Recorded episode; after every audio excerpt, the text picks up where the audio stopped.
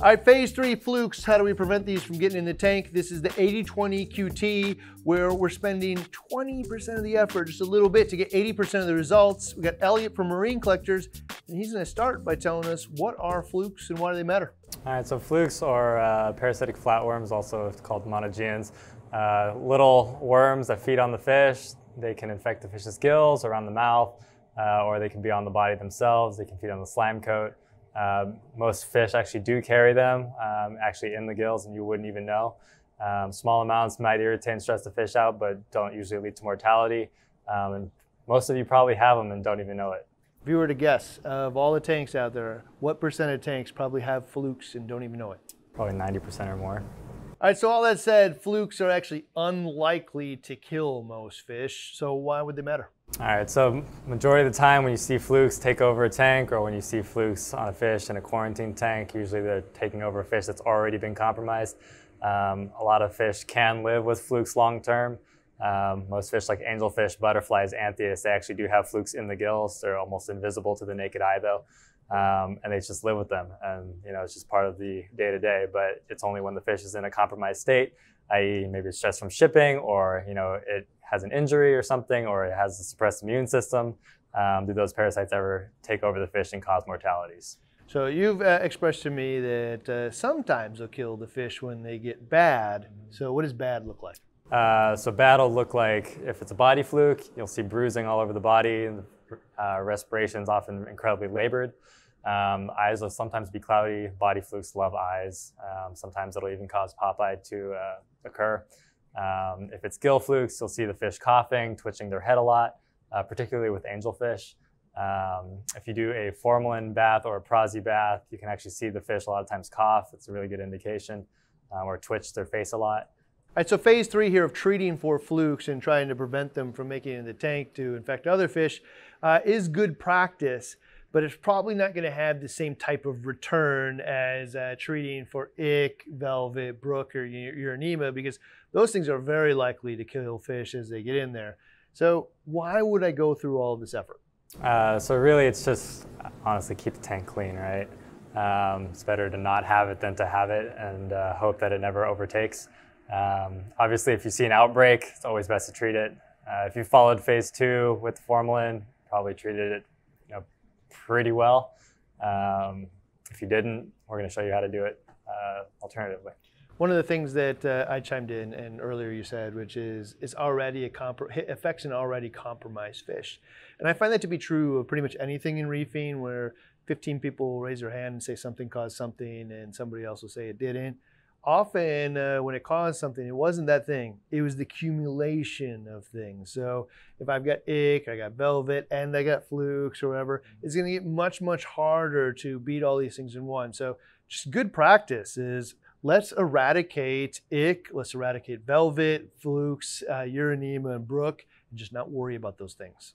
So you mentioned a second ago, which is uh, if you did phase two, you probably don't need to monkey around with this. You probably already solved uh, flukes with the formalin baths. Mm-hmm. Uh, and this is an important point.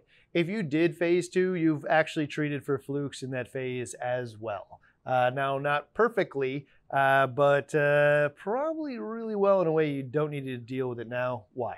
All right, so formalin, it's kind of this just all-encompassing, you know, we'll call it miracle drug.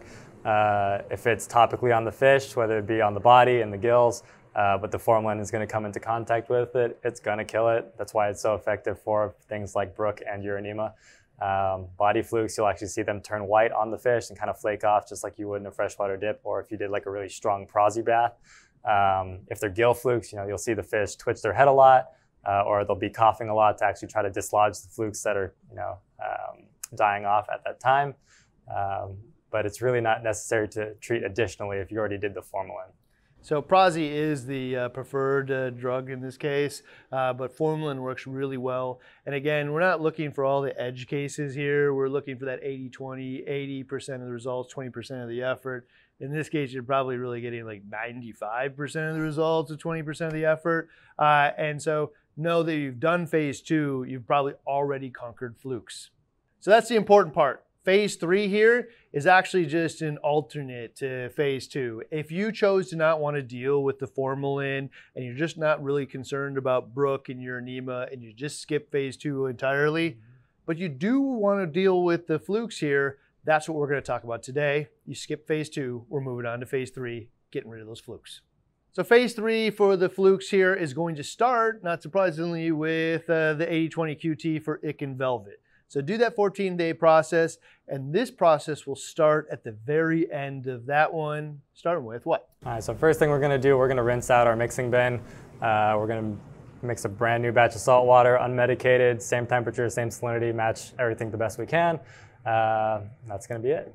After we've mixed up that new unmedicated freshwater, we're gonna get a new 10 gallon tank heater and fish hide. Why?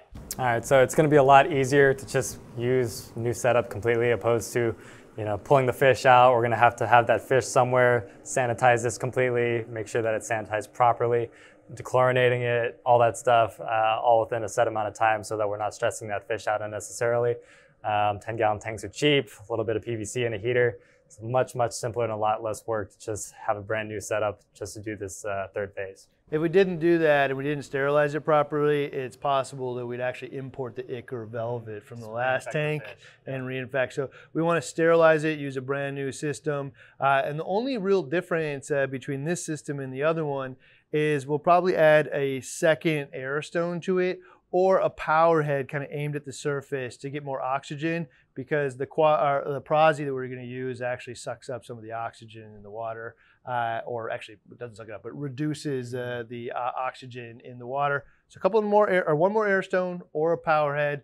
Really the only difference here, we're gonna start sterile. What's next? All right, so we're gonna fill the tank with unmedicated water. Uh, we're going to test the parameters, and we're also gonna rinse the fish. Uh, if you haven't been following along, basically every time we move the fish from the quarantine, we're trying to get as little water from that previous quarantine transferred as possible. Uh, and we're gonna put that fish in this new tank. Uh, we're also going to take then, which would be the old tank here, we'll clean it, uh, we'll scrub it clean, we'll let it then get completely dry, and letting it dry out will effectively sterilize it for next time. All right, so this is the step where we actually get rid of the flukes. What is it? All right, so this is the step where we actually add the Prazi or Prazi Pro. Uh, it's a product made by Hikari. That's the one to use. It's very, very safe. Uh, quick tip, if you ever look into the bottle and the fluid inside is clear, uh, throw it away, doesn't work. Uh, it should be like a darker rosé color. Uh, sometimes it actually does come out of the factory that way, but just make sure that the one you're using is viable. Um, follow directions on the bottle. It's very, very easy. It's very safe as well. Um, and then we're just basically going to be doing it every three days uh, for a total of three times. All right, so the premise of this is actually a Prazi bath, but instead of doing it in a little bowl, we're gonna actually do it in a, a tank here, like this 10 gallon tank, uh, and we're gonna do it for three days. So it's not your typical like 30 day or, or 30 minute bath, but uh, for three days, and then we'll cycle it out uh, every three days as well. So uh, maybe you could tell us the ideal life cycle of where you'd have to do it because it's a little bit different than three days. Yeah, so the way that we're basically doing this is that it's kind of uh, almost like tank transfer in the sense that we're using the life cycles uh, of the parasite against it. Um, you know, the parasites on the fish, they do have a direct contact uh, life cycle, which means that they actually lay the eggs on the fish. Um, the Prazi is going to basically make those parasites dislodge, uh, only the adult ones. It doesn't do anything for the eggs. Uh, four to six days later, all of those eggs would hatch. Um, the great thing about though, is that it takes usually about two weeks just over um, for them to actually become reproductive. So technically, uh, you dose the first time, done it again after six days. Technically, everything should be good. But since we're doing it simple and we're trying to keep everything the same, we're doing three uh, days in between water changes. That's the reason why we're dosing every three days, just to make sure that there's Prazi all along the way. Yeah, so technical six days. In practicality, we're going to do it every three days so people don't mess it up, in- including messing up a sterilization step. And also water quality. Remember that we're assuming that you don't have a, a biofilter just sitting around waiting for it to do this. So doing those 100% water changes is part of the water quality. So not just thinking about the life cycle of uh, the actual parasite, but the water quality combined to a net effect. All right, so our fish has now been in here for three days with the Prazi bath in here. We'll do, do a 100% water change from the bin. Uh, we'll manually clean the tank just to get it out, and we'll redose the Prazi. But notice we don't actually have to like swap tanks or do the tank transfer method per se here. Why don't I have to sterilize the tank in between? Because they're probably still in there. Yeah, so flukes, uh, honestly, they're so easy to deal with. Um, you know, the only things that should be left in the tank after you know that initial dose are going to be the eggs. The eggs will hatch somewhere between four to six days after they were laid, um, and since they won't be reproductive until um, after two weeks, you really don't have to worry about them reproducing and laying more. So really, as the eggs are hatching, you have Prazi in there, they're dying, they're falling off. Uh, and once you're past that six days, you're really pretty much safe and ready to go. So once they've hatched, uh, because the Prazi is in there, they're not going to go reattach to another fish. That's why we don't have to sterilize it each time. Uh, and so the next step of this will be wait another three days, repeat this process, and at the end of nine days of being in Prazi and clean water, these guys are going to be fluke free. All right, like everything, there are some caveats to this. Starting with, we do a 100% water change here because there's no biofilter in the tank, but also for another reason. All right, so Prazi does feed bacteria. Um, you might even notice that the water goes cloudy uh, shortly after dosing Prazi, but it's also why it's incredibly crucial that we're wiping all the surfaces down in the tank, take a sponge to it, make sure it's really clean. Uh, the more bacteria that's building up, usually the more uh, it's going to negatively impact the fish. Um, so we just want to make sure that that environment's as clean as possible throughout this entire process. Another caveat, Prazi and something doesn't mix. All right, so Prazi and wrasses, big no-no. Uh, particularly fairy wrasses and flasher wrasses, just not a good idea. You'll probably end up trying to kill the fish instead. Um, great alternative, just do a freshwater dip instead. If it's got body flukes, you'll see them turn white. Uh, if they've got gill flukes, which is not as likely for fairy wrasses, but they do get them every once in a while, especially if you don't know where they're being held previously uh, you'll see them kind of cough and spit uh, in that bath as well. Um, yeah, just don't do it. Another caveat is this is actually a preventative QT. Treatment looks a little bit different. Yeah, so if you know that that fish has flukes, i.e. if you're seeing bruises all over the body, uh, really good indication of body flukes, um, or if you see the fish is really hyperventilating, it's coughing a lot, it's twitching its head a lot, um, you can actually be a little more aggressive about it. Prazi is incredibly safe um, and you can't really overdose it too easily. Um, you can do it in really concentrated baths, but definitely still just uh, make sure we're providing adequate aeration just because we don't want that fish to actually have uh, respiratory issues due to the Prazi stripping the water of oxygen. That's a good point. Uh, we bring this up many times, but uh, uh, if this looks like flukes are overwhelming the health of your fish, uh, phase three is called phase three, but maybe it should really be phase one. You should always treat for the thing that you can visually see is affecting the fix's health rather than the, the preventatives first. So some of this stuff could be rearranged. Uh, just, just to give clarity to what more aggressive means, we recommend using uh, uh, directions on the bottle for how to use it in a typical situation like phase three. But if you got something that looks like it's actually going to kill the fish, what does more aggressive look like? All right, so uh, this is what I actually do. Uh, marine collectors will do eight hour baths. So we will prep a solution of uh, and it'll be one mil per gallon, so one mil Prazi Pro per one gallon of water. It's actually five times the dosage run it for eight hours, uh, and then that fish will go into a tank that is just run at the normal doses of Prazi for the remainder, but that initial um, bath is to really knock off all the adult ones that are causing that fish the most amount of distress. All right, another one, never Prazi with formalin.